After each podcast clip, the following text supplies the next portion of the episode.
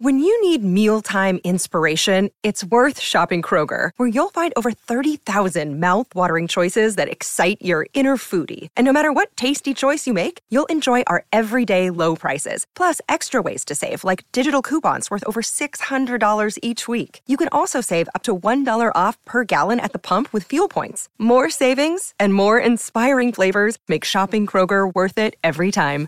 Kroger, fresh for everyone. Fuel restrictions apply. Another day is here, and you're ready for it. What to wear? Check. Breakfast, lunch, and dinner? Check. Planning for what's next and how to save for it? That's where Bank of America can help. For your financial to-dos, Bank of America has experts ready to help get you closer to your goals. Get started at one of our local financial centers or 24-7 in our mobile banking app. Find a location near you at bankofamerica.com slash talk to us. What would you like the power to do? Mobile banking requires downloading the app and is only available for select devices. Message and data rates may apply. Bank of America and a member FDIC. Get it? The Bert Show. Abby, I'm reading this morning that you, people your age, uh, aren't having nearly as much fun anymore. Um, Gen Zers in general, not because you don't want to, but because most can't afford it anymore. Yeah, the outside is expensive. Like I leave, I leave my house and hundred dollars is immediately drafted from my savings account. I don't know how it happens. So 20%, one in five Gen Zers say everything, all the fun things have surged in price since the pandemic and they can't afford things anymore. So like anything, you talk about going to concerts, movies, theme parks, any kind of theater, live comedy, sporting events, carnivals, fairs, everything's so expensive now that they can't go out.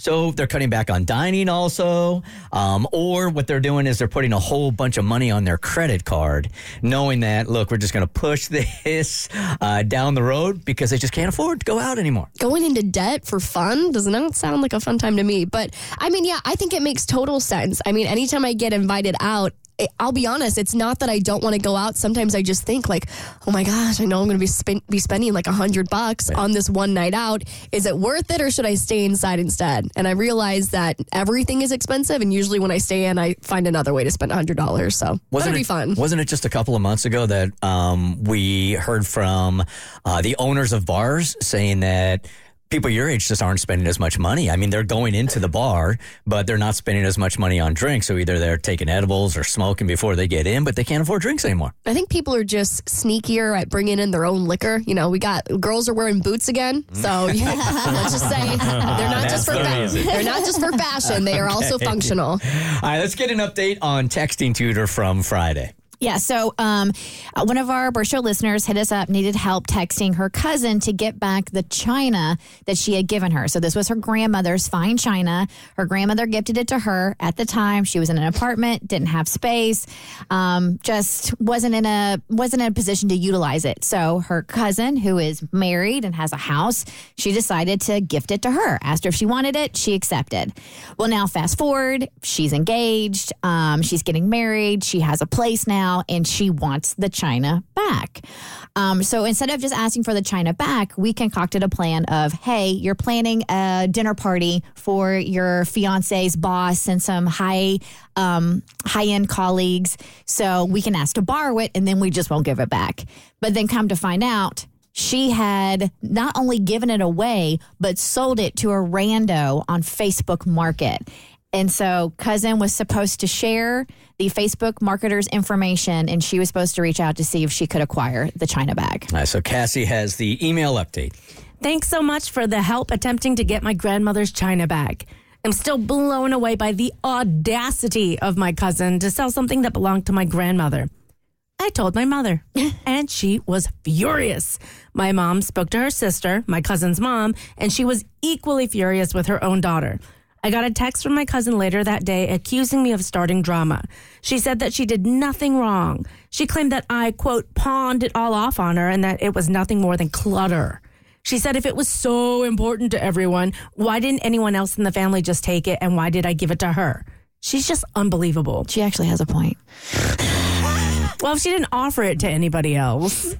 I did message the lady who purchased the china from my cousin, and she's refusing to sell it back to me hmm. unless I pay her three times what my cousin sold it for. Yikes. What? Hey, it's She's America. a businesswoman. Yes. She said that the dishes complete a set she already has, and she says it was difficult to find, and therefore she isn't willing to sell unless it's financially beneficial. Mm-hmm. She didn't seem to care that it was sentimental. Va- it had sentimental value to me, and unfortunately, I can't afford what she's asking. So, looks like I'm not getting it back.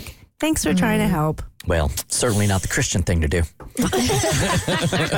I mean, if you can make a buck, Yeah, but business turn, is business. turn a profit, baby, on some fine china. Yeah, as soon as she Amen. gave that china up, like that was it. I mean, she gave up possession and gave up any kind of say. And what happened to it? Yeah. That's unfortunate. It's not much you can do at this point. I, am just mad that the cousin wouldn't take any type of accountability for her part in it. But what can you do about that? Yeah, that's not something I could get over. Like anytime I see them at a family function now, mm-hmm. I'll be honest, I'm holding a grudge. If there's one thing Abby is going to do, it is going to be spiteful about everything. And uh, if I saw her at, at like Thanksgiving or Christmas or whatever, I'm not sure that I could talk to her and have a good time. Yeah, there's nothing she can do at this point. Like I said, that, that those things were gone as soon as you gave them away to the cousin. You that's it. You got no saying where it goes after that. Well, if everybody is upset that the china got sold, then she can get with her mom and she can get with her aunt, and maybe the three of them could pull money together in order to purchase the china That's a back. good idea. Perhaps. Would y'all give the china back if you had it? If you were that person, would you give it back for what you paid for it, or would you actually try to make a profit as well? I don't think I'd. Uh, I couldn't see myself doing it. I would. I would feel bad. I guess it depends on where I was financially. I mean, but if you're sitting here thinking, be like, like if you're explaining the situation to this rando, this stranger who just purchased an item off Facebook Marketplace because they wanted to complete the set they had, and you've been searching for this for a very long time, and you're very excited about this, right? And I have this, you know, her calling me saying, "Yes, I gave it to my cousin, and she sold it."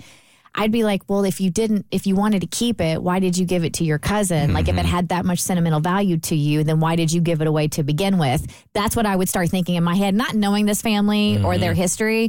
So I might try to make a buck depending on what my current situation is. Like, if you're well off, then yeah, maybe you can go ahead and give it for what you paid. But if you're, you know, scraping by, then maybe you're going to try to turn a profit. Anybody that in here like anybody in here that likes money, raise your hand.